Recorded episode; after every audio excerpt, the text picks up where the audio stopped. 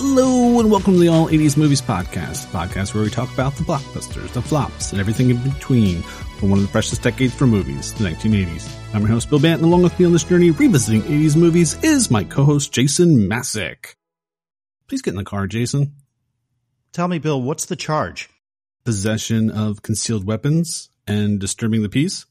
Disturbing the peace? I got thrown out a window. What's the fucking charge for getting pushed out of a moving car, huh? Jaywalking? This is bullshit. That's right, listeners. We are kicking off season three by discussing with spoilers aplenty the 1984 blockbuster Beverly Hills Cop, starring Eddie Murphy, Judge Reinhold, and Ronny Cox. Directed by Martin Brest, this movie is rated R with a running time of 1 hour and 45 minutes. Beverly Hills Cop was nominated for one Oscar, Best Writing Screenplay, written directly for the screen. So, what is this movie about? What's on the box? If you grew up in the 1980s and went to your local video store to rent this movie, you would find this description on the back of the VHS box. It is What's on the Box? Take it away, Jason. Eddie Murphy's hilarious portrayal of Detective Axel Foley has propelled Beverly Hills Cop into the ranks of the top 10 biggest box office hits in history. Foley's a brash, street smart Detroit detective who follows the trail of a friend's murderer to the posh surroundings of Beverly Hills. And before Axel gets his man, he gets up to his neck in an international network of smugglers and drug peddlers. It's a fast paced adventure that proves the difference between a really good comedy and a great comedy is Eddie Murphy. He's been chased, thrown through a window, and arrested. Eddie Murphy is a Detroit cop on vacation in Beverly Hills. Beverly Hills Cop. Yes, Jason, it is season three, and we're kicking things off with Beverly Hills Cop, one of the biggest blockbusters of the 80s. Jason, what are your earliest memories of this movie? That's right. It's unbelievable, incredible, wonderful, stupendous. It is season three. What a way to get started. Beverly Hills Cop, man, I cannot wait to get into this one. I've been looking forward to it since we put it on the slate because it's great and it's fun. You know what? When I think back on this awesome movie, besides, of course, seeing Eddie Murphy's face, I hear the soundtrack in my head, man. It just goes with it. It's the Pointer Sisters with Neutron Dance, or it's the Axel F theme by Harold Faltermeyer, or it's the Heat Is On by Glenn Frey, which you'll appreciate, Bill Bant, the fact that we had dance routines that would go along with the Heat Is On that we did at the Kim Kalla Dance Studio. That's right. Yeah, yeah. When I was just a young tyke. Dancing to the Heat Is On. Then you may hear me complain from time to time now about how film scores are not as thematic as they used to be and how I miss that. There are people today that just might not realize or remember that an instrumental theme like Axel F would actually get radio play and become a hit, and how huge the music tie ins were for the musical artists featured on the film soundtrack as well. Now, this is just like an early memory. Me thinking back is like an artist like the Pointer Sisters would have a song featured in the film and thus the soundtrack and then release a music video which featured clips and or stars from the film. I implore you just go to youtube and watch the music video for neutron dance. It's fantastic. And it was all about the cross promotion. We were going out to see these movies and we were going to the record store to buy the music because we'd hear it in the movie.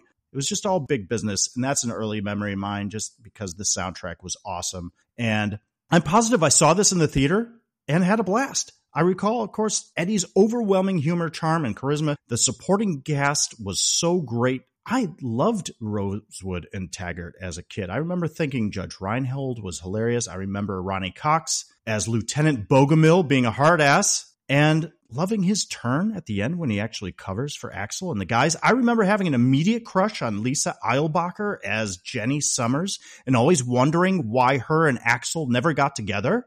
I always remember Bronson Pinchot's ridiculous accent as Serge. Jonathan Banks, underrated man, great character actor. He's a henchman in this. And Victor, the bad guy with the mole in his forehead. I always remember that. That's like an early memory of mine. Oh, the yeah. bad guy with the mole on his forehead. This movie makes me think of hiding things in coffee grounds. That's always. this was my introduction, really, to the screaming police chief trope in buddy cop movies. And here's an early memory, Bill Band. I was really bothered as a kid when I saw this because I was 11 years old. And when I saw Axel's buddy Mikey get killed in the beginning of the movie, that was a bummer for me. and it was a surprise. And I was like, what? You can't kill this guy right off the bat. I don't, that just bothered me as a kid. I remember that. Now, I've seen this movie several times since, of course, and it's a serious part of what makes the 80s the 80s. It's right up there with Back to the Future, E.T., and Indiana Jones. Also, you know, here's an early memory. This movie made me want to go to Beverly Hills as a kid. It, it seemed so attractive back then. Los Angeles, Beverly Hills, it really made it seem like a fantasy. It was just beautiful women, fancy cars, fancy hotels, palm trees, and sunshine everywhere all the time. I wanted to go because of this movie. Lastly, this was my first introduction to Eddie Murphy. I'm 11 years old when this comes out. I'm not familiar with Eddie's work on SNL. I haven't seen 48 Hours of Trading Places. This was it for me. And it didn't get much better. This guy was such a clear and obvious star. I couldn't keep my eyes off him. There's the obvious comedy, quick wit, timing, and improvisational characters, but this guy could transition as an actor from the comedy to the drama to the action hero so easily. He was the whole package. I immediately wanted to know more about him and go see anything he was in after this the guy just made me laugh as a kid. And you put him in this type of movie that allows him to cook and show off all of his capabilities as a performer. It's just gold. It was one of those really well balanced films that just hit all the right notes. It's a classic, still is. It's just fun to watch. You can't watch this and not feel good. I would be remiss if I didn't mention one of the all time great quotes, which is not going to fall for the banana in the tailpipe. Can't, I'm not going to try to do the, the impersonation I'm going to end it right there. What are your early memories of this incredible movie, Bill Bant? Yeah, so it was uh, December of 1984. Yeah, it was uh, 11, and it was right before Christmas. And my mom said, "Hey, I'm going to take go see a movie," and we went and saw Beverly Hills Cop. And this was my first R-rated movie in the theater. I don't know why she wanted to go see this. I had seen bits and pieces of Trading Places, and I know through friends who Eddie Murphy was because I wasn't allowed to stay up late enough to watch Saturday Night Live. So I knew the Mr. Robinson skit, but I'd never really seen it. I remember before we went to the movie, my mom took me to the store and she said, go buy some candy. What? She's like, yeah, just bring it to the theater. We'll eat it. Wait, we're going to sneak candy into the theater? It's just like, yeah. So I bought a bag of Starburst. I remember I had a bag of Starburst and we get in the theater and I open the bag and I start eating. I'm like, what am I supposed to do with the trash? She's like, just throw it on the floor. I'm like, but they're going to know that I brought in Starburst. She's like, what are they going to do to us? We'll be long gone. And I think this is the first time I realized my mom's not a mom. She's like a person. And that was kind of cool. And then I remember the opening scene of the movie when they're doing the cigarette deal and they're just dropping F bombs and curses left and right. And I heard my mom just say, man, they're certainly cursing a lot in this movie. And I remember thinking, oh crap, she's going to make us leave because of all the cursing. And then when it got to the point with Inspector Todd and he's chewing out Eddie, but my mom's laughing like crazy. She thinks it's hysterical. I'm like, super, we're, we're safe again. But then one of the most or embarrassing parts of the movie is when they go to the strip club and Axel's talking about your dick getting hard.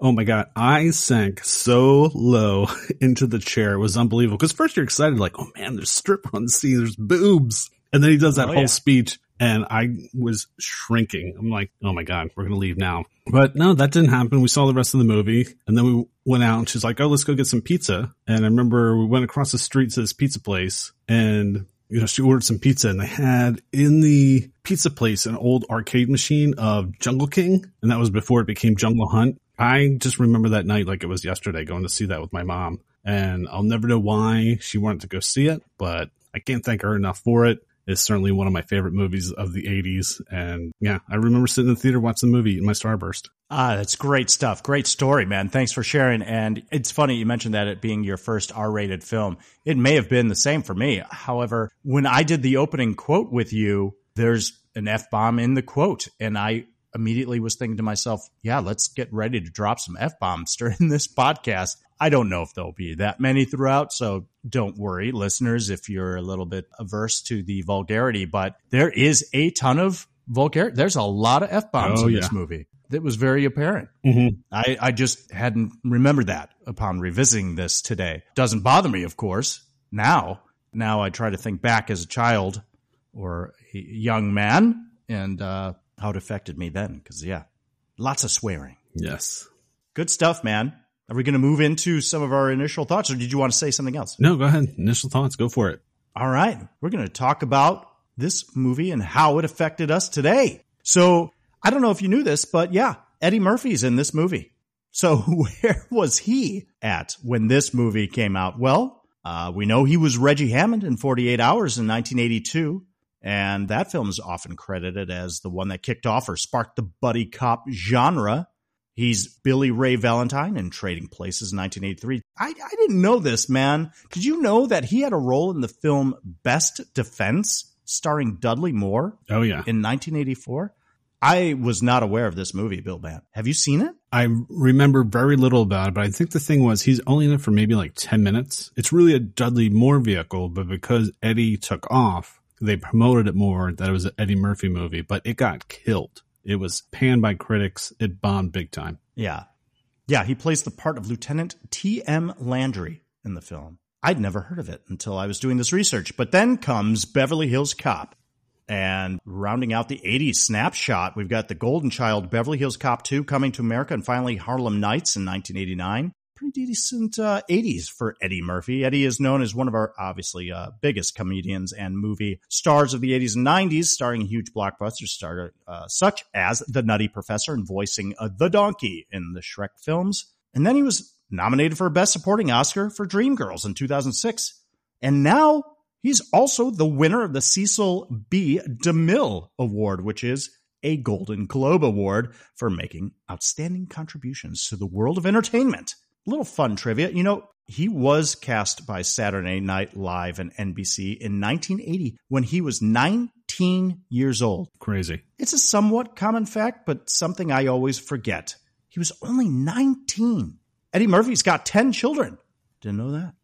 Eddie Murphy's the only cast member of Saturday Night Live to host while still being a cast member. And at the height of his popularity in the mid 1980s, he began a music career, spawning the popular song Party All the Time. Party all the time, party all the time. Which he recorded with Rick James. Ah, uh, Party All the Time. Remember that one? Oh, yeah, I do. Oh, yeah. And then moving on to another main player in this, going to mention Martin Brest, our director. I didn't realize this. Marty, Marty Brest, has only nine directing credits on IMDb.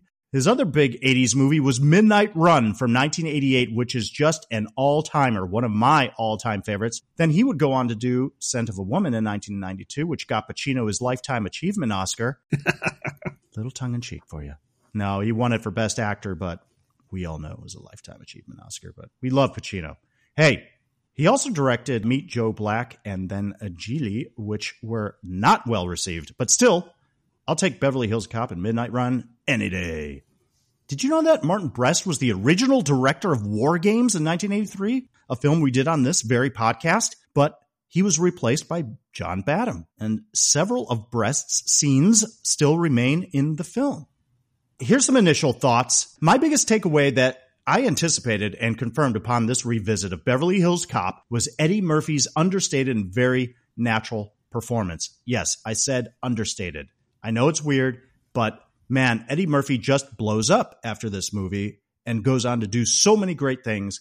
But he is just so natural and really does have some understated moments in this film. He obviously has this youthful look, exuberance, charm, etc. However, for example, the opening of the film with the relationship, what I call actually a love scene between he and Mike, his best friend Mikey, there are real, genuine moments, and the same goes for when he meets up with Jenny in Beverly Hills. Some real, honest moments within his performance that really endear you to both he and the character. I'm not saying that he doesn't have any of these moments in any other performances at all, but I do miss the emphasis on them. They just really stand out to me in this particular performance. So here's an initial thought Jenny Summers, played by Lisa Eilbacher, she's still hot in this movie.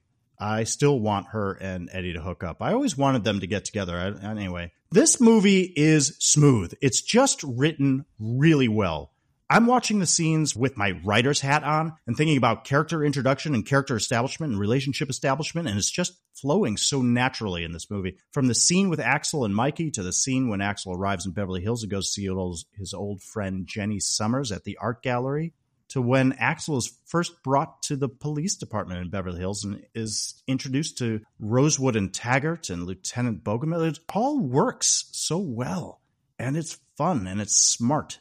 Eddie has his comedic improvisational bits in between, but they don't feel forced. You and I, Bill, have talked about this on other podcasts. How with comedians they'll force uh, some of their stand-up comedy shtick into the script, and the segues in and out of those bits don't work as well, and it feels forced. It's obviously forced. Not here. Transitions are smooth. Again, I'm emphasizing smooth. And you know what? There really isn't actually any action set piece outside of the truck chase at the opening of the film, and then almost until almost an hour later during the strip club scene. We're just watching a detective story with this charismatic character at the center who goes about his investigation within the fish out of water context and does his thing in a creative, inventive manner. And that's enough. You just want to see who he meets and what he does next and what he discovers. This is what I thought of actually watching it. It's not too dissimilar to Fletch. Obviously, Chevy Chase and Eddie Murphy are two different actors, although both on SNL, but equally fun to watch discover clues and put them together, and all to the great synth soundtrack music of Harold Faltermeyer. Yep. All the pieces fit. So going back to Eddie Murphy's performance in this, this is just another initial thought. He has wonderful moments that are simply looks, either before or in the middle or after his improvisational bits, i.e., when he's checking into the Beverly Palm Hotel or trying to get into the Harrow Club. Sometimes it's a deadpan stare, like when he's finding out how much the hotel rate is, or sometimes it's a pause before getting into the character, as if he realizes in a quick moment or second that he's got to switch channels and uh, become Victor's lover, Ramon, or something like that. It's a pause before moving on, and it adds just that extra element. It's a look that only takes a second, but makes his bits so much more funny. Lastly, my last initial thought if there's a standout upon this revisit, even though it was a standout when I first saw it, it's still Judge Reinhold. It's because he's just plain funny. He's a great, slightly dim witted simpleton goof yet a pretty capable cop when he needs to be. And he's just a really fun character. Uh, what are your initial thoughts on Beverly Hills Cop? Funny because you kind of mentioned it in your earliest memories. Uh, the soundtrack, how much I loved that soundtrack. First bought that soundtrack on record, then bought it on cassette, bought it on CD. Record's long gone. I still have the cassette, but Glenn Frey, Pointer Sisters, Patti LaBelle, Danny Elfman, and of course Axel F from Harold Faltermeyer. Just classic the music was just great. It just worked so well, and it was it was such a nice element to the movie. Something was going to happen with Eddie anytime that dun, dun, dun, dun, dun, dun, dun, and it's so recognizable. I'm sure even if you played it for someone today, they would know what movie that's from, even if they haven't seen the movie. It's such a recognizable piece of synth music. I was just amazed what Eddie Murphy really does for that movie. It's really his first solo starring film 48 Hours, Trading Places. He had Nick Nolte. He had Dan Aykroyd. He's carrying this movie now on his back. He's in almost every frame of this movie. And he improvised a lot in this movie too. And it works. He carries this movie from beginning to end. There's only maybe two times where he's kind of, I'll just say, shown up a little bit. One is by Inspector Todd. When he comes on and chews him out, he has such a presence. And I believe that's probably the only person that could keep Axel Foley in his place and then, of course, uh, Bronson Pinchot's turn as Serge, which was a scene stiller and basically launched his career. The movie's still funny. I think it works great. Living here in California, I've maybe been to Beverly Hills a handful of times and it's maybe 20 minutes away. I'd rather just watch it on Beverly Hills Cop than actually go out there myself. I would have to say this is probably my favorite Eddie Murphy movie. And I know people might say coming to America, and that's fine. Eddie Murphy was the 80s. He was one of the biggest things in the 80s. It was it was amazing. Just about everything he touched turned to gold, except for Best Defense. It's just a fun movie. Fish out of water story that we've gone over again and again and again. It was kind of cool to see the compare contrast between Detroit and Beverly Hills. And yeah, I think that's about all I got for initial thoughts. That was all good stuff, man. And it just, yeah, made me think about how much I love this film as well. Would I say it's my favorite Eddie Murphy movie? I could say that easily. After revisiting it today, I enjoyed it so much. I really did. I was laughing out loud at several moments.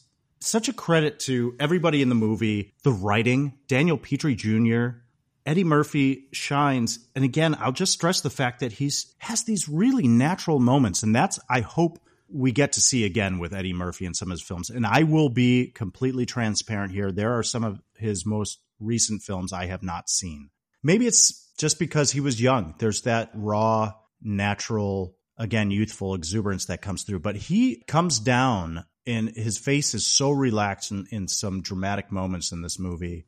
And then he just comes alive in other moments and he covers all the bases as an actor in this movie. So I'm glad you brought up the soundtrack and really stressed that as well because man, funny enough, I adore everything synth when it comes to the 80s, any synth music. So I'm a big Harold Faltermeyer fan, everything from Top Gun to this to Fletch. Like I love The Running Man, which I know you don't, but I love it. However, today after watching the movie, you know what stuck in my head was Patti LaBelle's Stir It Up because I adore the sequence when we see Murphy taking vacation and telling Inspector Todd that he's taking this vacation. And then it cuts to all of a sudden palm trees and he's in Beverly Hills and you, that music is going and it comes and goes throughout his kind of initial exploration of getting settled into Beverly Hills and beginning his investigation. Just love that song. And I was bopping my head to that song all day today. I mean, the score is fantastic. It's so 80s and so great and so nostalgic. Uh, I'm glad you stressed that fact. Uh, I'm ready to move on if you are. Oh yeah, let's go on to favorite scenes or moments. What are some of our favorite scenes and moments from Beverly Hills Cop?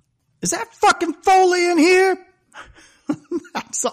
I mean, I love that you've said that your mom was cracking up when Inspector Todd makes his entrance because that's my first favorite moment. I'm going to keep it brief, but shout out to Gilbert R. Hill, Chief Inspector Todd, because he to me probably is the best screaming police chief of all cinema. Oh yeah. What an entrance. It's just freaking hilarious and he just goes straight at Axel Foley aka Eddie Murphy and takes him down a notch and it's great. What I love about it however is there's some nice little character establishing moments and or exposition here because amongst him chewing out Axel Foley he does establish the fact that Axel is a good cop. We get the sense that Todd is a hard ass, yet he has some respect for Axel. So it's kind of nice. But man, it's just the way Gilbert R. Hill, the actor, as Inspector Todd, says the word fuck or yells at Jeffrey. Like, Jeffrey, stay out of this. None of your fucking business. Like, he just really nails it. My first favorite moment is Inspector Todd's introduction. I love Inspector Todd. He is hilarious. He's hilarious in a good way because in actuality, he was a police officer, detective, so he plays the part perfectly. And you know right away he runs a tight ship in there, but everybody respects him. And the fact that Eddie, for the most part, and I, and I think this helps the character too, that he respects his tongue lashing from Todd and understands that he did wrong and he's not going to be cocky about it. But he does make the little line at the end, like, still got a little piece of ass there. And then, you know, don't right. fuck with me, Foley. Oops, I kind of stepped over the line there. Yeah, Inspector Todd, he is definitely a highlight of the movie. I, w- I would like to see another a scene with Inspector Todd, maybe at the end or something. Totally agreed. And I love the fact that even though Inspector Todd does not appear throughout the rest of the film, his presence is ever looming. Oh yeah. because Foley's not supposed to be investigating the murder of his best friend Michael Tandino, but he's out there in Beverly Hills doing just that against Inspector Todd's direct orders. And and he's supposed to be undercover regardless, but he's not doing a great job and it keeps getting back to the Beverly Hills Police Department and they have to eventually report back to Todd who's going to find out and it's just like, "Oh man, we don't we don't want Todd to find out. You don't want Axel get in trouble." So it's like Inspector Todd is with him the whole way.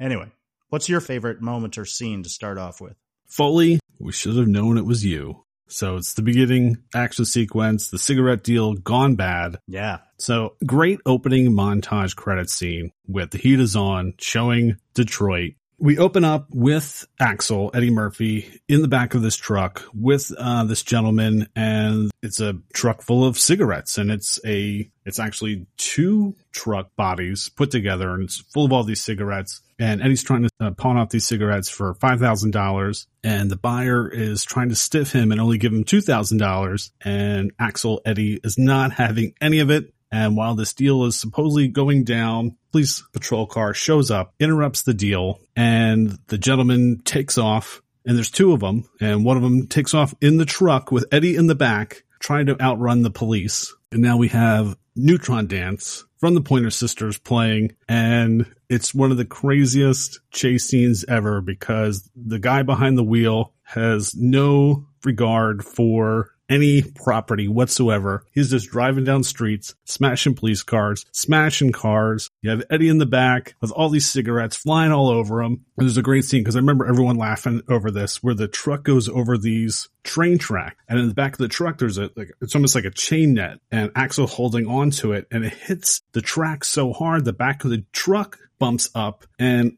Axel comes swinging out, slams into the truck, and then swings back in. And for an action sequence to kind of make you laugh, that's that's something you don't normally see. And then eventually the cops are able to stop the truck the driver gets out of the car and gets away, and then all the cops go running to the back of the truck because they know once someone's back there and they think they're going to arrest someone. And unfortunately, they find out it is Axel Foley. And just by the way the officer says, "Oh, we should have known it was you," this isn't the first time Axel's pulled one of these kind of stunts. So he is certainly notorious for taking a little step too far in order to accomplish a goal or an arrest. I love that scene. It's just so fun. The music just works I mean, they must smash about 40 cars. It's not quite Blues Brothers esque, but it's definitely right up there with the damage. It's an incredible set piece. Great call, Bill Bant. Great way to start because from the get go, Eddie Murphy is setting the tone here with his fast talking, charm, like wit and charm, and just doing his thing. It's like you couldn't get a word in edgewise because he's just going a million miles an hour and he's playing the role. He's trying to do the deal and bust these buyers and trying to get the money that he feels he's owed because he's in character and he thinks he's owed $5,000. Read my lips, $5,000. it's just fantastic. And they're like, well, I don't have the $5,000. You can just take all these cigarettes and smoke them. And he's like, I don't smoke. What is I don't smoke like stripes. stripes. I smoke king size Kent. Yeah.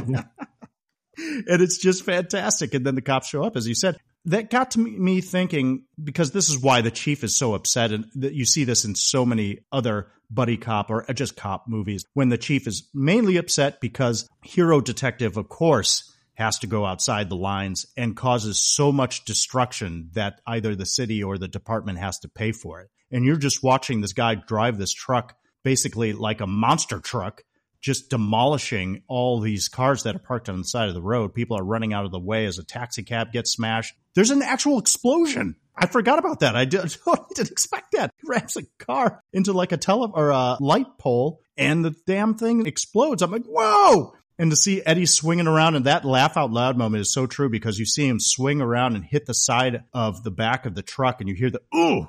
oh like, yeah! Oh my god! That stunt guy probably got bruised up. Yeah. But it looks like it's Eddie doing it. Anyway, great, great opening sequence. Yeah, I mean, what else can you say about it? It's just totally adrenaline pumping with the Neutron Dance song going on in the background. I'm glad you shouted out the opening montage of the scenes of Detroit with the credits rolling. That was fascinating because you're like, oh, yeah, this is a pretty gritty town. Yeah. Then, when of course it totally works when it's uh, juxtaposed against the beautiful sunny Beverly Hills. Only about like 20 to 25 minutes later. Great contrast. So mm-hmm. great scene, man. Yeah, they definitely had some good stunts. The bus doing the the 180. Oh yeah, yeah, yeah. Was cool. And then just the fact that all that cigarettes for five thousand dollars. I'm like, holy crap! Even then, I didn't feel like that was enough. Oh yeah, right. It's basically two cargo holds of cigarettes. Oh, it's a ton. Yeah, that's a lot. I was like, no one would take the two thousand dollars. No, no. But what a great way to start the movie. Yeah. Uh, so what's your next scene or moment for Beverly Hills Cop? So my first favorite scene I'm calling Axel and Mikey. Yeah, I love all this stuff with Mikey. I I did as a kid, I still do. It's just some great character establishment and relationship development. And it's not complicated, but it's smartly done. It's smartly written. And we have Axel who's coming home after a rough day on the job, as we've just described, after getting chewed out by Inspector Todd, his boss. And when he's walking up the stairwell of his complex, he sees that his apartment door is slightly ajar. This puts him on alert. He draws his gun and he goes into his apartment. And when he turns a corner, he sees a guy helping himself to a meal at his modest kitchen table. Axel immediately recognized the guy that broke into his apartment is his longtime friend, his old best friend, Michael Tandino. We learned that Michael had gotten out of jail six months earlier and spent some time out in LA and came back to Detroit to see Axel. And he shows Axel a paper bag and pulls out a couple of bound stacks of German bearer bonds. Now, Axel assumes immediately that Michael stole them and doesn't even want to know the backstory. So the two friends just go to a local bar to get caught up over a game of pool. We get some more exposition. We find out that when Mikey was in LA, he was hired as a security guard, a warehouse security guard for a uh, famous art studio, and that he was hired by Axel and he's friend in common, Jenny Summers, a friend from back in the day, who is now the manager of that art studio. Anyway, moments later, Axel and Mikey are at the bar sharing war stories from their wild child days when they were basically young criminals and they stole a car together. And Mikey was sent to a state school as a result, but he never snitched on Axel. So during a heartfelt moment, uh, one of my favorite moments here, actually, Axel asks why Mikey never told on. And Mikey says, You don't know why? You really don't know? Because I love you, man. And it's just a great moment when he says it to Eddie Murphy. And that's the one of those natural moments Eddie has when he's really listening to the actor James Russo who plays Mikey.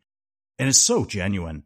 Yeah, these guys are are they go back, man, and they're best friends and it's heartfelt. Anyway, they get back to the apartment and Mikey has definitely had his fill of drink. And before Axel can open the front door, he's accosted and knocked unconscious by an unknown assailant and another man. The two attackers are in suits and Mikey recognizes one of them, who is the character of Zach, played by Jonathan Banks, who Mikey worked for back in LA. And Zach is not pleased that Mikey made off with the German bearer bond. So Zach takes them back from Mikey and tells Mikey never to show his face in LA again. It seems as though Zach is going to let Mikey off the hook. However, even after Mikey apologizes profusely, Zach punches him, knocks him to the ground, and shoots him twice in the back of the head. Zach and his partner Casey the other assailant leave the dead Mikey on the hallway floor next to the unconscious Axel Foley. I love this whole scene because it's the inciting action which sends Axel to LA.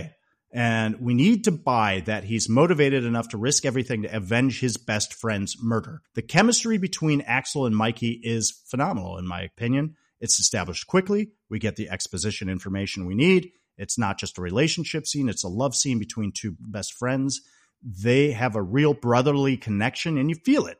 Especially, like I said, when Mikey tells Eddie that, yeah, man, he loves him. He's his best friend and uh, he'd do anything for him. He'd take a bullet for him. The actors sell it completely. I buy these guys as best friends. You feel the loss when Mikey is killed. And like I said earlier, I remember it when I saw that Mikey gets shot. It was just, it was a shock. It was a bummer. And credit to Jonathan Banks as the thug Zach because he is a thug in a suit. That's as plain as it gets. And he adds on to that murder. I mean, he is pouring salt on the wound because with a sly performance, he almost convinces the audience that he's going to let Mikey go before he actually shoots him. Makes it tougher to watch. I think it's a great scene, gets the whole story going. And this becomes Axel's call to adventure, so to speak. So that's my first favorite scene.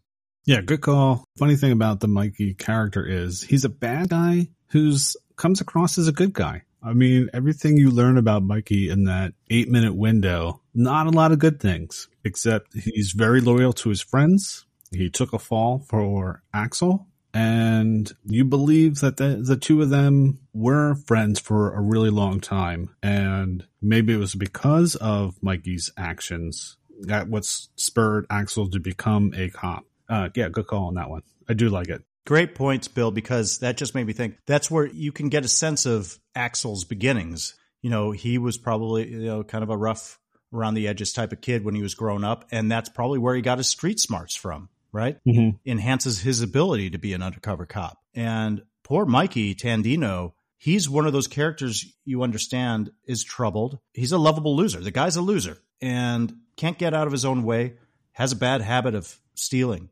right? He's right. a thief. And of course, it's reinforced later when Eddie Murphy goes to visit their friend in common, Jenny Summers, out in Beverly Hills and tells her that Michael's dead.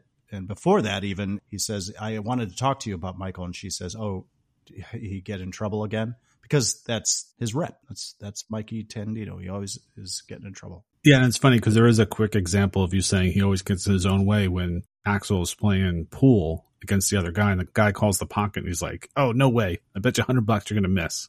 And of course, guy thinks it no problem. Yep, that's just probably his luck all the time. Just always makes the wrong call. In that span of eight minutes, you definitely know he's made a, a couple of bad calls. It's just one of those characters that's unlucky at life. He's made some bad choices too. Yeah. Moving on, what's your next favorite moment or scene? Uh, so for me, it's uh, it's time for late supper.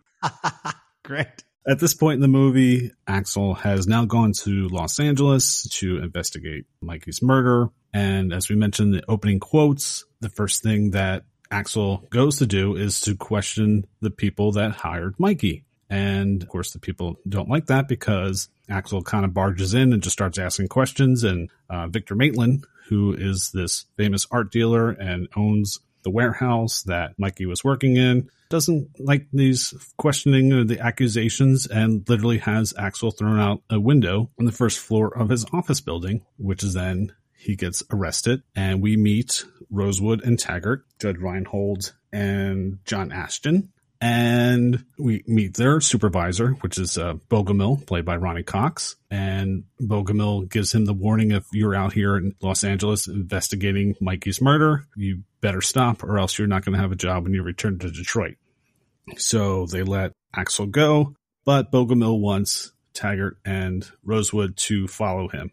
And Jenny was nice enough to bail him out. She takes him back to this hotel that he's staying at. But of course, right away, Axel knows that he's being tailed. And we have Rosewood and Taggart outside the hotel watching the hotel. And Axel decides he's going to have a little fun with them because he, of course, still wants to investigate this murder. And he needs to get to the warehouse that Mikey worked at to see if he can find some clues. So the first thing that he needs to do is to distract Rosewood and Taggart, and he decides from the hotel to call down a late supper. So a cool little scene. You have Rosewood and Taggart in the car, and they must have that old married couple vibe because Judge Reinhold Rosewood is reading from a magazine, and he says, "Oh, I noticed you've been drinking a lot of coffee lately." You just hold this whole thing about eating too much red meat. So it shows that he's a little concerned, and you can just tell Taggart's like, just shut up. Like he hears this stuff all the time from Rosewood, and he just doesn't want to deal with it anymore. And then the Axel F music starting to play. This waiter comes out of the hotel, this nice little silver tray, and literally walking across the street, uh, waiting for traffic to go by. And he puts the dish in front of the car. And of course, Taggart and Rose are, what the hell is this? What, what's, what's going on here? And he's like, oh, this is a late supper, compliments of Mr. Foley. And of course, Rosewood's questions like, how does he know we're here? And Taggart just has this great line. He's like, because I let you drive. That just makes me chuckle because you know, this is just something that goes on over and over again with these two that Taggart's always probably showing Rosewood the ropes and he's a good cop, but he, he just makes those little stupid errors. So while the waiter is serving them the food, of course, Rosewood accepts it. Taggart doesn't want to do it. Eddie goes down to the lobby, gets some bananas from a vendor played by Damon Wayans, who's making his big screen debut. Sorry if I stepped on your hey, it's that actor. And he sneaks across the street, takes the bananas, sticks them up the tailpipe of the car, runs back to the hotel. Jenny comes with the car. He jumps in the back, waves at him, and takes off. So now Rosewood and Taggart realize, oh crap, we gotta tail him, throw the food back on the tray, try to send the waiter off.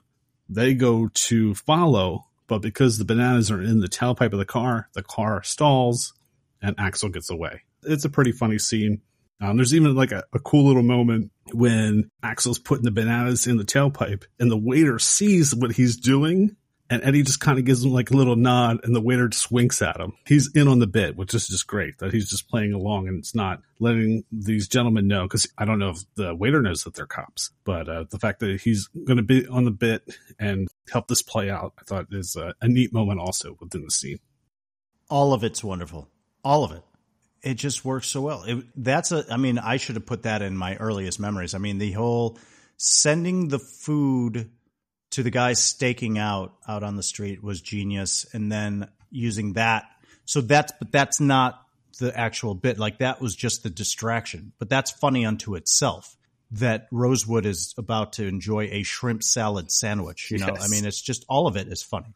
The fact that it's a shrimp salad sandwich like that that's good writing. So it's there's those subtle things in all of it's funny.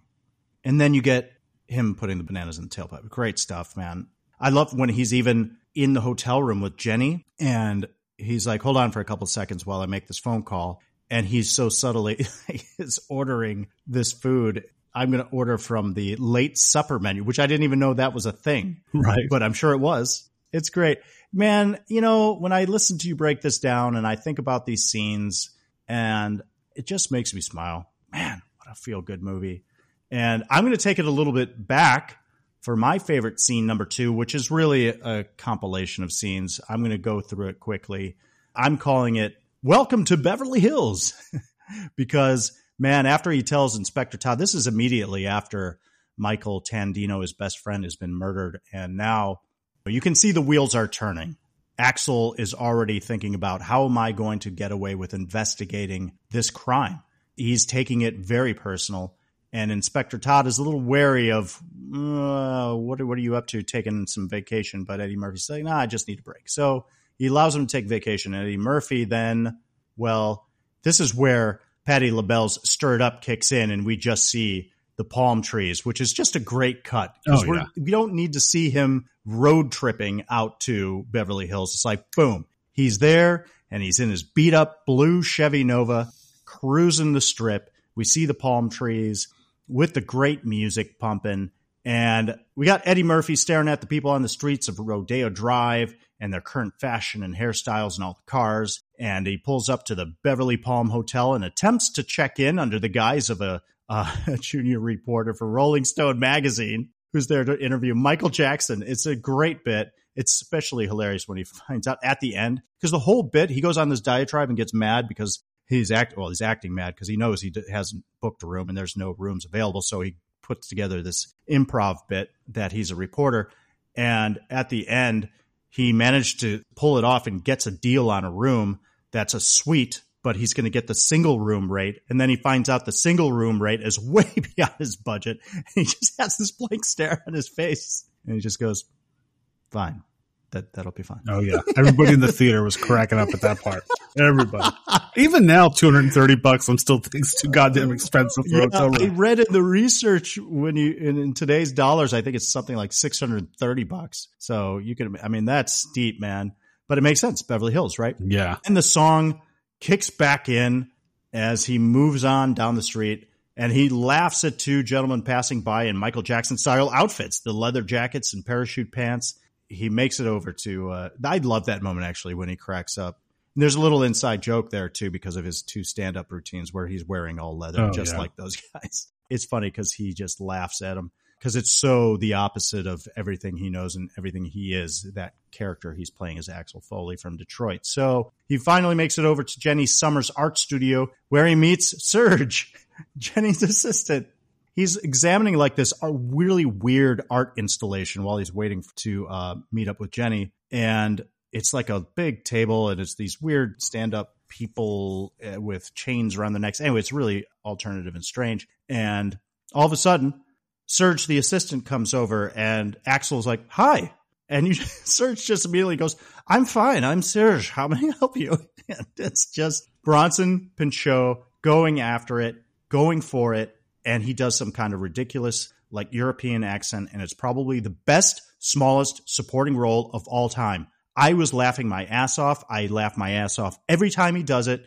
He offers Axel an espresso with a lemon twist, and you can see as he's doing it, he almost cracks up. He smiles. He's like, I can get you an espresso with a lemon twist. And then it cuts back to Eddie Murphy, and he's having a hard time keeping a straight face. It's absolutely wonderful especially of course there's a lot there's a lot of quotable stuff here in this exchange between Serge and Axel. Big but time. He tells Axel that the art installation costs $130,000 and Axel's like, "Get the fuck out of here." And of course, he Bronson immediately replies, "No, I'm not going to get the fuck out. Uh, you know, I have to, you know, I just sold this." And it's just great. And what's amazing about this, speaking of contrast, it goes from this scene, which is just almost laugh out loud like crying. It just goes by so quickly to then Eddie Murphy meeting up with Jenny Summers, and it just goes to the opposite extreme when he has to tell her that Michael Tandino is dead.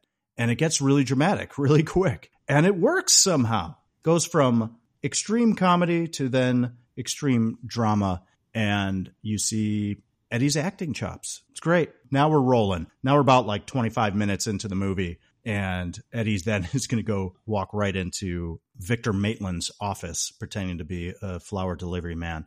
And we're off and running. So just that whole welcome to Beverly Hills compilation there in a matter of maybe five to 10 minutes is great. Love that stuff. Great call, Jason, because trying to figure out what my favorite scenes and moments for this movie are, I was like, what do I have to cut? And I didn't want to cut out the Serge scene. And I was like, ah, I'll just bring it up later. But oh my God, Bronson Pinchot steals that scene. Even when he first comes in and just looks Axel over, there's no way you should be in this fucking art gallery It's just great. just the voice. And then when it goes up, when he says like, yeah, $130,000, no, I'm serious. I sold one myself. You know, you're yeah. just like, oh my God. Yeah. And then the way it even ends is when he has the other worker come up to him. He's like, tell oh, Jenny yeah. that Axwell, Ax, Akmel, Akwell, and he keeps trying to correct him. And then he just says Axel and he just goes Foley. Oh, he just says Foley. Yeah, he just right, says yeah. Foley. And he's like, button, button that up, button that up. He's like, that's not sexy. That's not sexy at all. Like an animal. Every line he says is a scream. It's too funny. Yeah, just go go YouTube it, watch it, laugh your ass off. He's brilliant. And it works because it doesn't feel like a bit either. It no, it doesn't. Like That's the thing too. This is what happens in Beverly Hills. Like you go into some high priced, uh, super pretentious art studio and you would run into someone like this who is just over the top and eccentric in some way. It represents, again, like you just, I'm just going to return to the word you said earlier, the contrast between what you might experience on Rodeo Drive versus the streets of Detroit, right? Mm-hmm. And I'm not saying there's anything wrong with it by any means. It's just, it's just really different. Right. And it takes, uh, Axel off guard. It's a great scene. What's next up for you, Bill Bant? So uh, this is my last favorite scene moment. Like I said, they're so hard to pick. It's the super cops. It's Eddie's super cop speech, and oh yeah, after Axel had uh, thwarted Rosewood and Taggart from following him, he comes back to the hotel. He actually jumps in their police car and uh, scares the shit out of them. Apologizes for having to ditch them they turn around and say, well, we, you know, lost two days pay because of that. Yeah, Axel feels a little bit bad. It says, hey, let's go out. Let's go get some drinks. And of course, you know, they're on duty. They don't want to get drinks. And that's when we go to the infamous strip club scene. And while they're at the strip club, Axel notices that these two nefarious characters come in and he points it out to Taggart. and says something's going to go down. Check out that one guy. I'm going to go to the other. Let's see what happens. And you come to find out these two guys were there to rob the strip club. And luckily, Axel thwarts the crime and the two guys are arrested. But of course, because of it, Rosewood and Taggart get in trouble again because here they are in a strip club on duty and they shouldn't be there. So Axel makes up this story saying that this is what happened. Here I am on vacation. I just want to have a great time. I went into the strip club and I'm just minding my own business. And they were outside just, you know, waiting for me to come back out. And they noticed these two gentlemen going in and they're the ones that thwarted the burglary. These guys are amazing. They're super cops. I had no idea what was going on. And he goes into this whole long speech and it's just great too because it could have been a blown take because John Ashton is literally just pinching his eyes because he he's just trying to keep it together. But it, it does work for the story because he, you know, because it's more of that I have an intense headache because he is fucking lying and I can't look at Bogomil in the face because he's going to know right away that Axel is lying. And then supposedly I read that Judge Reinhold literally had his hand in his pocket and was pinching his thigh so the pain would be more intense than him trying to laugh out loud so they would not blow the take. But at the very end, when Axel tells the story, Bogomil says to Taggart, all right, what really happened? And Taggart proceeds to tell the truth that it was Axel that saw what was going on and was able to take the perpetrators down. And yes, they realized they were in the strip club and they shouldn't have been in there. But hey, they only had club sodas. And the scene ends with Axel being dismissed. And I had to write this down because I just thought it was kind of funny. He's like, before I go, I just want you two to know something. All right. The super cop story was working. Okay. It was working and you guys just messed it up. Okay? I'm trying to figure you guys out, but I haven't yet. But it's cool. You fuck up a perfectly good lie. I think in a way, in order for him to solve this case, that he's going to need their help, but he's still trying to figure out the right way to go about it to get them on board because they know that he's possibly out there trying to solve this crime and he, and he shouldn't be. And in the meantime, he is breaking some laws there in Beverly Hills. At least it shows them that he is a good cop because he did make a bad first impression. He's got good instincts. And I think in a way, this kind of helps him a little bit also show that, hey, he's trying to stand up for his fellow cop and he is a good officer himself. So great when he does that, that improv quote that, that you just read is fucked up perfectly good lie. You know, like it just, it's amazing. It's just great. I love that behind the scenes story too about them just trying not to crack up, but doing everything not to crack up in that scene. Oh yeah, yeah, well done. Great, great, great scene, great moment. Because you pretty much covered it. My final favorite scene was the strip club scene, and oh, okay. I've always loved it. I don't know what else to say about it. I'll just try to to kind of revisit a little bit here. Axel feels a little bad about making it a little rough on Rosewood and Taggart by putting the bananas in the tailpipe earlier that evening, etc., and wants to take him out for a drink. And they kind of refuse at first, but can, he convinces them to go. And it turns out to be this strip club. And you brought this up in your earliest memories. I mean, it's embarrassing to watch as a kid, probably especially with your mother. But oh yeah, when they just sit down and immediately Axel is like, Billy, it's okay if your dick gets hard. You know, it's just that's what's supposed to happen. Now, uh, Taggart's dick, he's it's not going to get hard because he's your boss and he's supposed to be the. You know, he, I'm paraphrasing, but that's it's just great. You've got this really hot erotic dancer going on the pole behind them to the song "Nasty Girl" by Vanity Six. Weird, it's not on the soundtrack for some reason.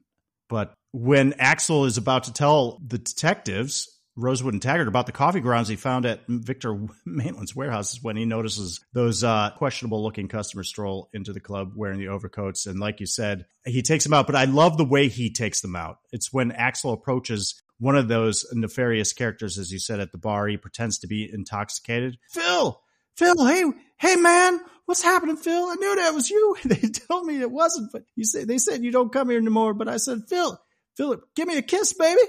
it's just, it's wonderful. And the guy pulls the shotgun out and he's like, what you doing with all these guns, man? You changed, man. It's just great. And it's a great little move that Axel pulls on that thug, just grabbing the shotgun while he gives them two elbows to the face grabs the shotgun, flips him to the ground. Meanwhile, Taggart gets the drop on the other thug and tells him to freeze. Rosewood runs over a bit too late after the scene is contained and yells, Don't move, turn over. And Axel replies, Way to go, Rosewood. You're some kind of cop. You know that? Anyway, it's just a fun scene. The hot girl in the background dancing to a hot song with some good action. And I'm not sure how that scene otherwise really moves the story forward outside of establishing Axel is a good cop, capable cop, and probably kind of proves himself a little bit to Rosewood and Taggart. I guess that's the point. And gets Rosewood and Taggart out of the office for a little fun. But yeah, it's great. I love the strip club scene. Yeah, and that's kind of ballsy too with Axel when the guy is pointing the shotgun at him because I mean he could blow him away. Oh yeah. He still comes at him with his drunken stupor and then just whap whap before you even know what happens. The guy's on the floor yeah. with the shotgun in his face, and then Billy comes running over. Don't move. Turn around. Way to go, Rosewood. I've got a couple more favorite moments that I'll get through quickly. Did you have anything else for this segment? No, I tried to keep it at three, but I figured I'm going to bring yeah. it up at some other point. I'll try to stick him in somewhere else, but go ahead. Absolutely. I just wanted to mention that uh, when Axel Rosewood and Jenny go back to Victor's warehouse, I love the fact that when Jenny Summers wants to go with Axel and Rosewood back to the warehouse, Axel clearly tells her she shouldn't because she's not a cop. And although she does go with, I appreciate the fact that this point is addressed in the movie. Yes. Because it's never addressed in other movies. We brought this up a couple of times before where civilians are just joining up with either cops or detectives do their work, i.e., shoot to kill with Tom Berenger just hanging out with Sidney Poitier the whole time. He's not even a cop and he's doing all these cop things. That shouldn't ever happen. So I like the fact that they addressed that. And then finally, I love the moment when Taggart meets up with Axel and Rosewood at Maitland's compound right before the final action set piece. And Taggart finally decides he's in because he's really on the fence and he thinks they need to still do things by the book. and that would just take too long. And he goes to the trunk of his car and grabs the shotgun. And it's just a moment where I always am like, hell yeah, let's go. We're going in. To hell with the book. So that's it for me. All right, so let's move on to our Swiss cheese and complaint department. And why do we call it Swiss cheese? Because although this movie is delicious, it does have holes. Yes, if it doesn't fall under Swiss cheese, we just file a complaint with the complaint department. Jason, do you have any complaints or Swiss cheese for Beverly Hills Cop? Well, I definitely have some complaints. You know, here's my minor complaint with the the cold open with that great truck chase. You're telling me that none of the cops could catch those two thugs that ran off on foot? I thought for sure the first guy who never made it back onto the truck was kind of dead to rights, like they got him. And then the other guy, I don't know. I just like you just no way you catch those guys. I just felt a little bit for Axel because you know he gets in a lot of trouble for starting the whole thing, and they don't get the guys, and the whole thing goes sour. It's like I don't know. Yeah, because the first guy they they should have got because the partner should have jumped out of the car and chased that one guy down, and instead they just went after the truck and let the guy run away, which was kind of dumb. And then the second guy, yeah, why'd you use all your resources to go after one guy in the back? Mm-hmm. He's like half go after the guy and half cover the back of the truck. It's it's a little nitpicky, but here's my real complaint with that opening sequence is at the very end. We're watching the driver, the thug that's uh, or the the criminal that's driving the truck over all the cars and creating explosions. He's clearly a little bit older, a little rough around the edges, and has a receding hairline or thinning hair. As soon as he finally stops the truck and gets out and runs, it's clearly a stunt double who's younger with a full head of hair and is a lot more muscularly built and runs off. You get two clear shots of him and you're like, what? Yeah. they just like, wow, it couldn't be more obvious. Really fun stunt double that doesn't look at all like the actor. Yeah. Here's my big complaint. Axel's uh, Chevy Nova. Mm-hmm. You trying to tell me he drove that from Detroit to Los Angeles? That car ain't making it. I don't know. Yeah, it's a good call. You would have to stop many, many times for repairs that he probably couldn't afford. That's true. When he goes into Maitland's office, yeah, my friend Mickey Tandino killed a month ago, so it took me that long to get out here in my car. Right. No doubt. I love there's a moment earlier when he goes back to his apartment to find Michael waiting for him there that he parks his Nova and it just starts rolling backwards, even though it's barely on an incline. Like Oh, I know. like almost totally horizontal, but it still rolls backwards and he has to jump in and hit the parking brake. Car's got issues, but it's a kind of a character. on Yeah, it so is. it's great. Good point though. Really good point. Mhm. And speaking of the scene, which I put as my first favorite scene between Axel and Mike, or Mikey reveals that he has the stolen German bearer bonds, and he does it immediately. And I understand that these two ran around doing kind of crime when they were younger, but he knows that Axel is a cop now. I was like, is this a little too much too soon to reveal that he stole these bearer bonds to his cop buddy? I agree with that. it's kind of like that's a that's a lot. That's a heavy load to kind of put on your cop friend. And I would have thought that he would have kind of warmed up to that fact or not shown him at all until the time is right, whenever that would be. And then when they get back from the bar and Mikey's clearly drunk and kind of tipsy and Axel's got to hold him up, Mikey has the bag with the bearer bonds with him. Right. Why did he took the bearer bonds with him to the bar? Yeah, you should have that scene in the bar because Axel could be like, "What are you carrying?" And then he's like, "Yeah, look, look what I got." And then that would make more sense. He's like, "Not letting these out of my sight." Mm-hmm. But no, I agree with that. The way they introduce the bonds is not the best. You could still work it in there. Absolutely. I'm going to bring it up again in my additional thoughts and questions. Yeah. This was kind of complaint. I felt like Jenny Summers is a little bit wasted. I don't know how much she really brings to the table. Yeah. I'm yeah. not 100% sold that her, Mikey, and Axel ran around as friends. I could see maybe if they were maybe childhood, childhood, but once they got to high school, they certainly went their separate ways and maybe kept in touch a little bit, but I don't, I didn't see them running together all through their adolescence. Fair point. I agree. If there was a character that wasn't fully like fleshed out, realized, or used to the utmost, yeah, it would be her for sure. Mhm. Yeah, I, I mean, she doesn't have a lot to do other than get Axel Foley around a bit and then be held hostage at the very Right. And then why is she even held hostage? What is Victor doing with that? What is he holding her hostage for? That's an unanswered question. Why wouldn't he take her out at the same time he's going to take out Axel Yeah. at the warehouse? All fair points. Solid complaints, my friend. Anything else? Uh, maybe you can help me understand this. Axel Foley's tactics in going straight at Victor Maitland. Now, he's supposed to kind of be this undercover detective. And in the beginning of the film, he goes straight up to Victor Maitland's office and confronts him, making his presence known, and then later goes to the expensive Harrow Club, the Beverly Hills restaurant, and makes a scene stating that he knows Victor is up to no good. Basically saying, if I find out you had anything to do with Michael Tandino getting killed, I'm going to fuck you up, which is, I actually like that scene too. But is this tactic of poking the bear to simply provoke Victor into coming after him and perhaps slipping up or making a mistake? Because it's not quite the idea behind undercover detective work, is it? I mean, he's really just going after him and then and ends up getting arrested a couple of times. So, what's the point outside of saying, "Hey, I'm onto you"? But wouldn't that almost scare him off? So this is what I say about this. So the first time that Axel goes to visit Victor and he asks about Mikey, I mean, there, there's a good chance that Victor doesn't even know who this guy is because you don't know how big Victor's business is. Would he really be the one that's going to hire him to be a security guard at his warehouse? Have Fair the enough. two of them Right. even He's got to, yeah, he's got to feel that out a little right. bit. So yeah. I think Axel comes on him a little too hard. And I think Victor almost has a right to do what he did, not necessarily throw him through the window, but escort him out the door. But I had less problems with the second time. I don't know. I kind of like it that he calls him out on it because maybe in a way he's trying to scare him into stopping him or scare him into making a mistake. I had more trouble with the Yeah, first time he sees yeah. him than the second time.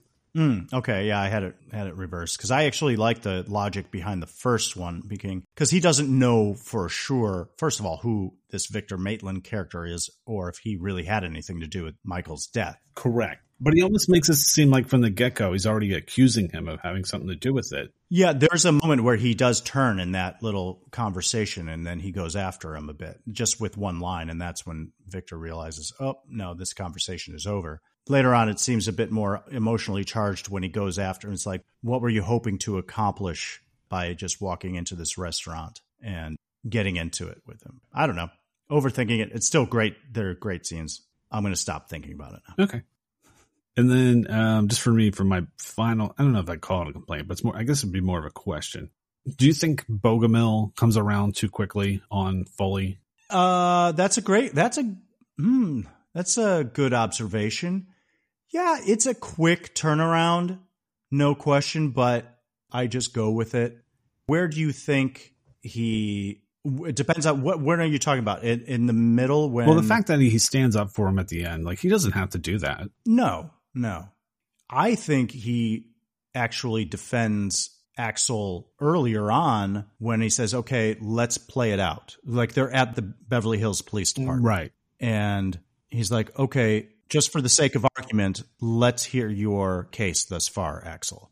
Which is like, okay, Bogomil's cool. He's going to listen to him lay it out, but then still says, no, we don't have enough evidence. Yeah, that's good that you point out that scene because he knows back in Detroit that Inspector Todd already has mentioned something to Bogomil about like if he's investigating this case, he's not coming back. So Bogomil knows that. So why would he even let Axel present what he has? Because you would think, all right, yeah, cops stick up for cops, but you would think supervisors would stick up for supervisors too. For sure, for sure. And The fact that he would even try to hear him out, I'm kind of surprised because he's not interacting with as much as Rosewood and Taggart is. Like Bogomil knows he's a good cop because of what happened at the strip club and the fact that he would stand up for his other Right. cops. But at that time too, it, it would be a red flag. The fact that he's lying for these other guys. What is he trying to do in order to figure out this investigation? I, I don't know. It maybe would put me on a right, and, edge. and this is all happening on Bogomil's watch, right? He can't have a rogue detective from out of town just running around doing vigilante work.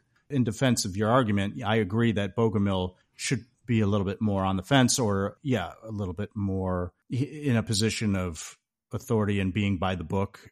So to answer your question, I agree that his turn at the end, I'd like it. I go with it, but is it is it a little quick? Yeah, because he, I agree with you. He doesn't share the same relationship or camaraderie with Axel that obviously Rosewood and Taggart do.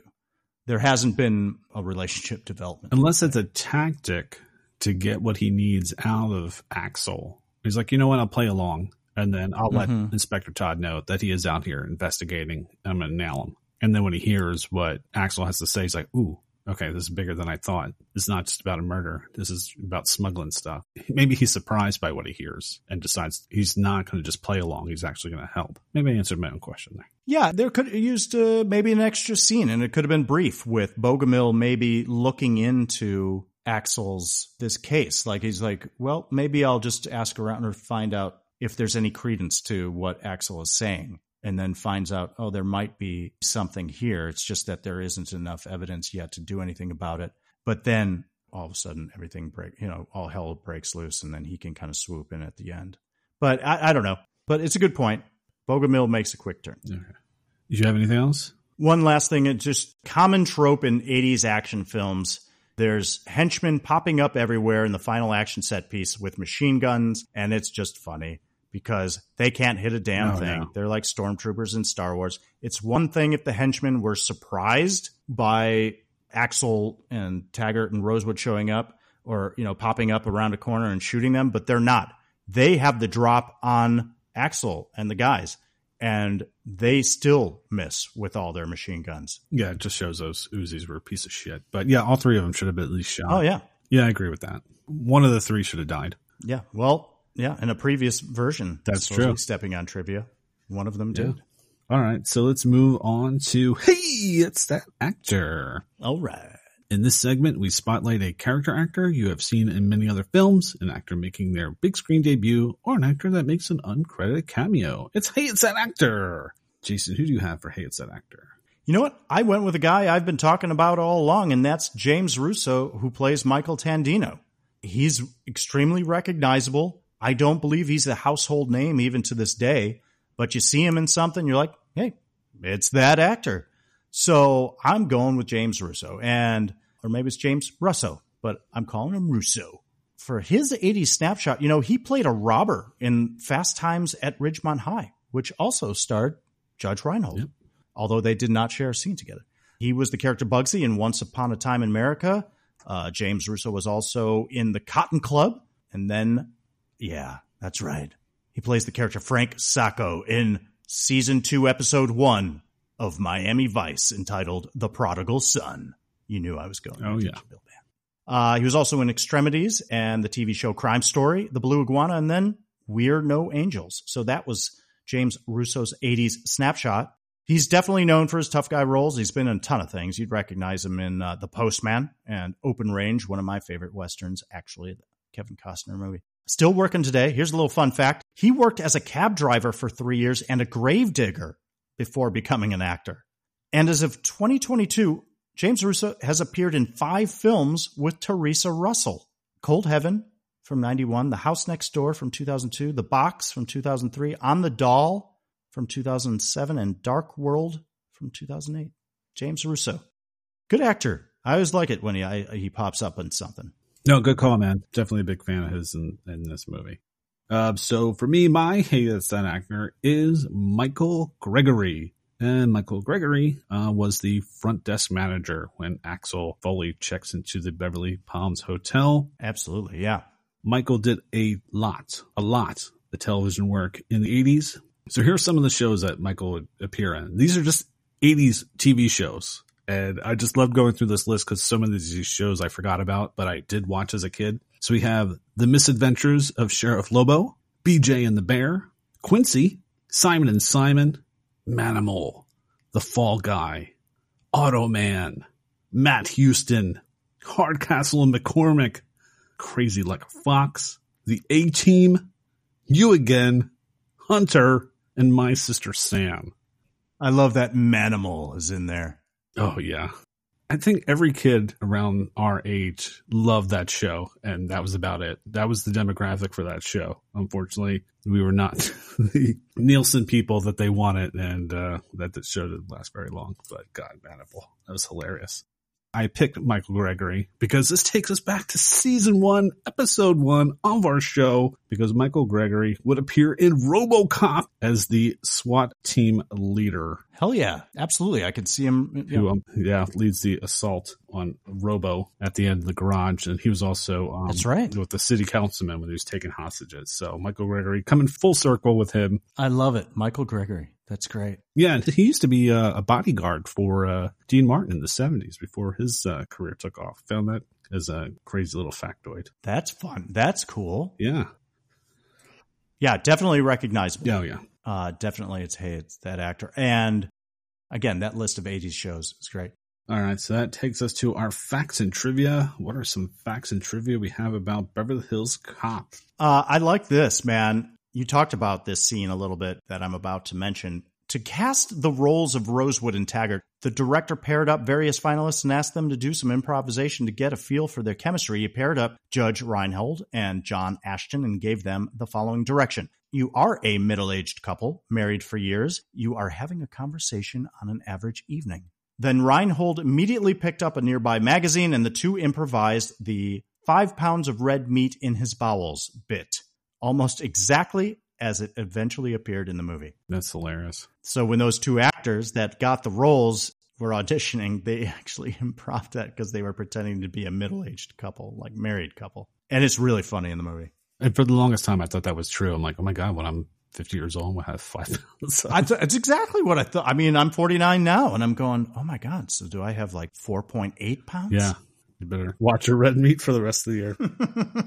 As you noted earlier, uh, Martin Brest was originally the director of War Games, and he unfortunately got fired about, I think, about two weeks into production. But he took some of his uh, War Games notes and stuff and moved it to Beverly Hills Cop because the police station, the Beverly Hills Police Station, was inspired by some of his drawings for the NORAD scenes for War Games. So all that yeah. work he put into War Games ended up being the Beverly Hills Cop police station.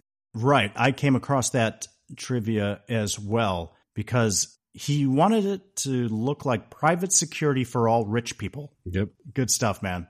Also, if you look at Wikipedia, the usual sites, uh, there's some great production notes and production behind the scenes. And there's a lot on Sylvester Stallone's involvement oh, yeah. with the production. And at first, of course, because we make a, it's a running joke because it seems as though Sylvester Stallone was up for every single role in every single 80s movie, according to Wikipedia or IMDb. But this seems to be fact that in mid production and mid writing processes that went on from 1977 all the way through 1985, you know, a lot of things change and the story develops and et cetera. But Stallone was attached at one point in the midst of all of the, the production and he was signed to play the lead role and Stallone, though, decided to give the film a dramatic rewrite and make it much more of a straight action film. And when he was asked about it in an interview a few years back, uh, Stallone remarked, When I read the script for Beverly Hills Cop, I thought they'd sent it to the wrong house. Somehow, me trying to comically terrorize Beverly Hills is not the stuff that great yuck festivals are made from. So I rewrote the script to suit what I do best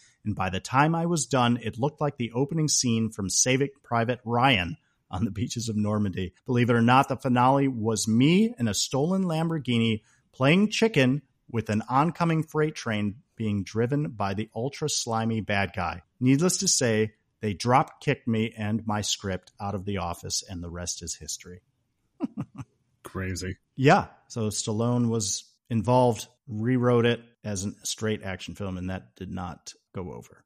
All right, so the opening scene, which I mentioned is one of my favorite scenes, uh, the truck used during the opening chase sequence was referred to on set as the train, and its front bumper was replaced by a steel I beam, which explains why it could crush all those cars like that. Oh, yeah. So Eddie Murphy did many of the stunts during the sequence, and all this stuff was shot in downtown LA, not in Detroit. And of course, the shot of Axel Foley flying out the back and hitting the side of the truck was obviously a stuntman who did not want to do that stunt again afterwards because supposedly he slammed into that truck pretty hard. Even though we laughed and thought it was funny, wasn't funny to the stuntman. Got it. When the LAPD is trying to find Foley and Rosewood toward the end of the film, they use a satellite tracking system.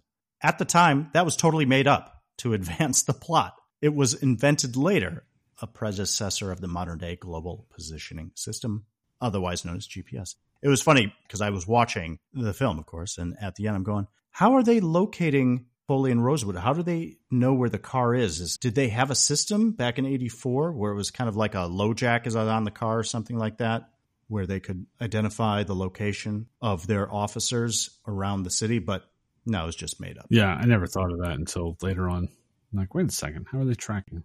Speaking of tracking, so Victor Maitland's house is technically three different places. So we have the front exterior, which we see Axel pull up to to do the little stakeout, and then Victor leaves and he takes off. And then we have the gunfight, which was um, a house in Santa Monica, I believe, up in the hills that they do all the exterior stuff for. And then the indoor stuff is another house because the place that did the exteriors did not want them to be inside shooting up the house. So they had to find a third place to do the interior. So that's a compilation of three different houses. And I think it looks like it, but I think the exterior of the house is also used for commando. I think it's the same house. That's what they say, but I'm not 100% sure. I should have probably fact checked that a little bit better.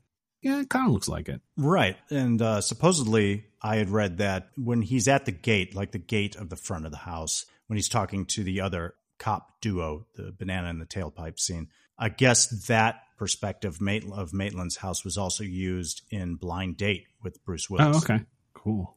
And then another thing I thought I read, which I'm not 100% sure is true, but I was like, it looks like it is. So in the Detroit scene, any of the stuff with Eddie Murphy in Detroit was shot in Los Angeles. So um, I think the only things they shot in Detroit were the pickups for the opening. When he comes into the police office and you see him run up the stairs to go into the back, that's supposedly the same set that they used for Ferris Bueller's Day Off, the Jennifer Grey, Charlie Sheen. Yeah, that police station. Yeah. yeah. Cool. I love it. It definitely looks the same. I'll have to keep that in mind next time I see it. Once they go into the back locker, not at all, but that opening definitely looks the same when he comes running up the stairs. That that looks the same. Got it. Again, I don't know if this is true or not. Uh, this is from IMDb. I'm going to say it's true for now. In this moment, this film holds the record for selling the most rented titles on the Betamax format at the time of the film's home rental release in December 1984, Betamax was still a significant competitor to VHS, although the industry would stop supplying new releases on Betamax by the end of the 1980s. Yeah, I didn't know very many people at Betamax. I knew one. That's where I'm at. One. My neighbor, Matt Schlosser. Um, okay, so my last fact that I'll throw in there the art gallery that we see was originally a shoe store on, I think it's on Rodeo Drive, and they just like the look of it. So they had to take all that stuff out for the art gallery. And then that main piece that Serge and Axel talk about, and I didn't notice this until I, I read this. It's actually a forced perspective piece. And when I watched the movie after I read this, I was like, oh yeah, you can definitely see that it's forced perspective. All the art in there, nothing of it was really of value except for there's a, a mobile in the scene where Victor comes in to see Jenny, mm-hmm. it's like behind his shoulder. That piece of art was actually a real piece of art, and that was worth one hundred and thirty thousand dollars, which I think is where they got the hundred thirty thousand dollars for the gotcha. crazy uh, chair and mannequin pieces. And supposedly the one, the maitre d that you see with the chain around his neck in that center art piece is supposed to be a likeness of the director uh, Martin Brest. It's like a little tribute to him. Aha. That's funny. Cool. The fancy looking shoe store. Yeah, and it's funny what location scouts and how it all comes about with the set design, set dressing, and production design. When they choose these locations and they, they don't actually try to find an actual art gallery, they're like, no, this space feels right or looks right from the outside or interior. We can use it better as far as moving the camera around, getting angles and things like that. And then they have to like gut the whole place. Mm-hmm you know, and go through all that effort just to change a place to make it look like the way they want it to instead of just finding a place. It's just another facet of filmmaking that's fascinating where it's a lot of work goes into this stuff, ladies and gentlemen, that to make the magic. Mm-hmm. It's not magic. It's a lot of blood, sweat, and tears. A lot of people working on that.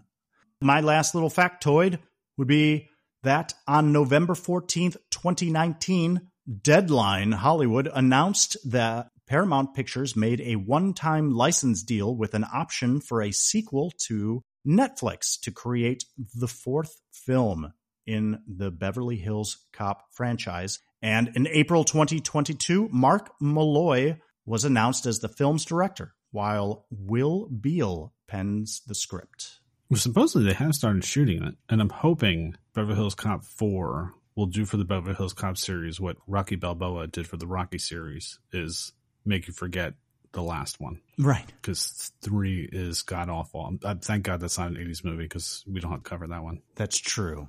Yeah, we can just forget about that yeah, one. Fingers crossed that they uh, course correct with the new movie. No doubt. And uh, I'm already looking forward to covering Beverly Hills Cop 2 on this very podcast. Yeah. All right, so let us move on to box office. So Beverly Hills Cop was released on December 5th, 1984 in 1,532 theaters. On an estimated budget of $13 million, it grossed $234.8 million domestically and $81.5 million internationally for a worldwide gross of, let's all do the math, $316.3 million. The film opened number one at the box office and held that spot for an additional 12 weeks, where it fell to number two to a movie we covered on this podcast back in season one, Witness, and then recaptured the number one spot again the following week and stayed in the top 10 for another 13 weeks. Beverly Hills Cop was the second highest grossing movie of 1984 behind Ghostbusters in the US and the highest grossing R rated comedy in the United States until it was surpassed by The Hangover in 2009. Beverly Hills Cop is still in the top 10 of the highest grossing movies domestically for an R rated movie, the only movie not from the 2000s in the top 10. So that's some staying power. No doubt. All right, so moving on to reviews. When growing up in the early 80s, we would watch sneak previews with Siskel and Ebert to hear their reviews and watch clips from upcoming releases. Their review of Beverly Hills Cop was unanimous. Two thumbs down. Oh. Yeah. Roger found the script to be lacking and a waste of an idea and a waste of Murphy's talent. Gene faulted the director, Martin Brest, saying he wasn't qualified to direct the action sequences. Amazing. They were both on crack. Yeah. Talking about missing the boat. Wow. Um, Rotten Tomatoes gave it a tomato meter score of 83%, and it has an IMDb rating of 7.3. So that takes us to additional thoughts and questions. What are some additional thoughts and questions we have about Beverly Hills Cop? Well, Bill Band, let's think about it. What kind of name is Axel Foley, anyway? I don't think I've ever met another Axel. It's kind of wild, huh? Yeah. Maybe Foley not as much, but yeah, I dig it. So uh, go ahead, Yeah. ask a question Yeah, here's my or, or present a deep thought. What was Foley's plan to pay for the hotel? I don't think he had one. It's a great question, though. Yeah. We don't get we get don't get to know like what what like He lucks out. yeah, completely I just like that Taggart just shows the badge like that's a credit card. Yeah, just put it on the police department bill. right. Yeah, I don't know. I guess he maybe would have like put down his credit card number and then it would have bounced or something. I don't know. I want to see done. that scene. insufficient funds. exactly. really funny though that he would just take that risk and not really give a damn Yeah. because that's who he is. Because he checks out like he's going to pay. Oh, totally. I brought up in my complaints the fact that Mikey, Axel's best friend, reveals that he stole the bearer bonds from Victor Maitland rather quickly. And it seems odd that he would do so. But I was thinking, because I thought when he did that, because I, I wrote it down immediately when it happened. And I, when I was rewatching this, uh, I wrote it down as a complaint. And I was like, oh, wait, as if I had forgotten maybe that it gets explained further later on in the movie because I was like, oh, is it possible that Mikey had stolen the bearer bonds not for his own gain, but to show Axel that he had undercovered an illegal operation happening behind the ownership of Victor Maitland or, you know, or this front of this art gallery in Beverly Hills. Like, as if he's like, he discovered this, didn't know what to do with it, didn't want to talk to anybody there in LA or Beverly Hills for fear of being found out by Victor Maitland and his crew, and thus decided to just take off and go back to Detroit, his hometown, and present it to Axel. Like that could have been a possibility. I like that. Th- look at what I found. There's something bad's going on. I'm trying to turn over a new leaf. I could have just taken this, but I'm I'm trying to do good here by uncovering this big drug slash bearer bond smuggling operation run by Victor Maitland.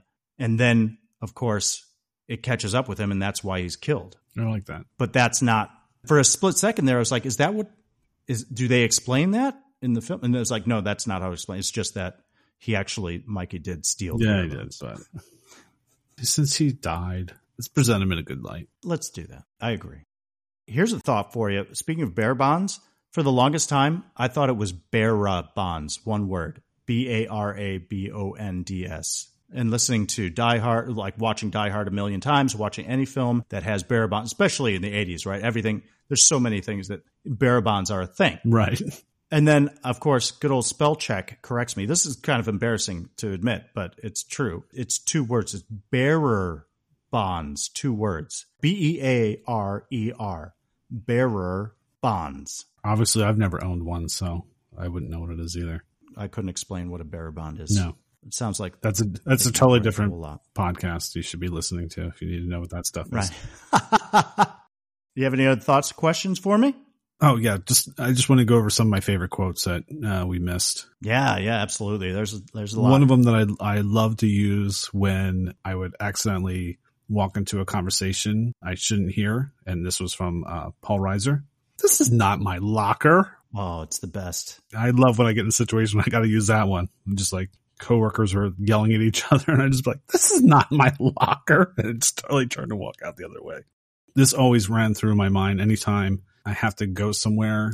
It's a little bit uh, out of my, I guess, social status, and uh, you have to do the valet parking. Can you put this in a good spot? Because all this shit happened the last time I parked here. I don't know how many times that quote goes through my head. I think I actually did use that once. I was doing an appearance at the Dolphins, and the place I had to go, you had to, I hate that you have to use the um, valet. And um, so my truck, yeah, it might it might have been my truck. I had like a little Ford Ranger, and it pulled up, and I threw that quote at the guy. I don't think he knew what I was talking about, but that's okay. And then my last one, I've used this too. You do that again, I'll shoot you myself. I've used that if someone screwed up on something. I'd be like, you do that again, I'll shoot you myself. I love it. Good stuff, man. So many good quotes. Oh, I know. They go by really fast. It's hard to keep Yeah. track. Yeah. Uh, here's my uh, last question for you. Okay. Did you notice the DeLorean parked outside of Victor Maitland's house when Axel first goes there to investigate? That's hilarious. I forgot to write that down. Yes, when he's when Yeah. when he backs out to pull out, yeah, it's sitting right there. I was like, oh my god, Marty McFly's in this movie. Bum, bum, bum. Uh, yeah, it's awesome. Love that car. I did catch that. So, are we ready to move on to ratings? I think so. Let's do it. All right. So, Jason, on a scale of one to five, Beverly Palm Hotel robes, what do you give Yeah, right. Beverly Hills Cop? I love it. Beverly Palm robes. I want one. If I could have something from this movie, that would be it. I like that. That would be cool. I want to know how luxurious and soft those. yeah, someone, come on, robes start your uh, Esty shop and, and start selling those robes. I'll buy one from you. Etsy, Etsy, right? That's great. I am giving Beverly Hills Cop 4.5 Beverly Palm robes, man. Simply put, great performance by a 24 year old Eddie Murphy. It's a great buddy cop movie. It's a great synth film score by Harold Faltermeyer, a great lyrical soundtrack. A shout out to Daniel Petrie Jr. and Danilo Bach for a great screenplay and story, no matter whatever Siskel and Ebert say. It's just great fun for an hour and 45 minutes.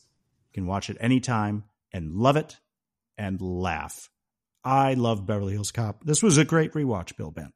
What's your rating, my friend? It's funny you mentioned the hour 45 and I thought the movie was longer. I was surprised it was that short, but yeah, for me, it's five robes, man. I love this movie. It's one of my favorite 80s. It's in my top 10 80s of all time. And I think, you know, a lot of it has to do with the nostalgia factor, but it is hysterical. Yeah, maybe there's a little bit of holes in there that you don't want to poke at, but, uh, I love this movie. If you have not seen this movie, you must see this movie. If you want to know what Eddie Murphy was all about from the 80s, go see this. So, five big, huge robes for me. I love it. And I can't argue with you, man. What a great movie. Yeah. I, I think it totally holds up. Yeah, I think most, I think about 90% of it still does. I mean, there's some stuff you'd have to, to change. Yeah. d- Yeah. Some of the language you'd have to tweak Mhm. or, yeah. Some of the uh, connotations, maybe. Or, right, but I think you certainly yeah. keep most of it. All right, uh, so I think that about wraps it up for this week's episode. As always, thank you so much for listening. Please take the time to subscribe, give us a review, and rate us. If you want to reach out, you can email us at all80smoviespodcast at gmail.com. Please send us your feedback, questions, movies you want us to cover, or recipes to share. You can follow us on Facebook Meta at All 80s Movies Podcast, catch us on TikTok at All 80s Movies Podcast, or tweet us at Podcast All 80s. In our next episode, we will be discussing Fatal Attraction, starring Michael Douglas and Glenn Close. We hope you join us again. Have a totally great week, everyone. This is the cleanest and nicest police car I've ever been in in my life. This thing's nicer than my apartment. Thanks for staying up with us. Good night, world.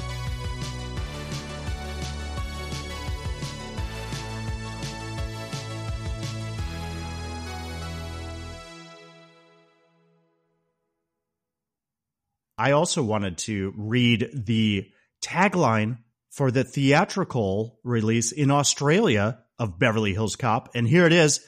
Get ready, folks. In Detroit, a cop learns to take the heat. In LA, he learns to keep his cool. Oh, yeah. Amazing.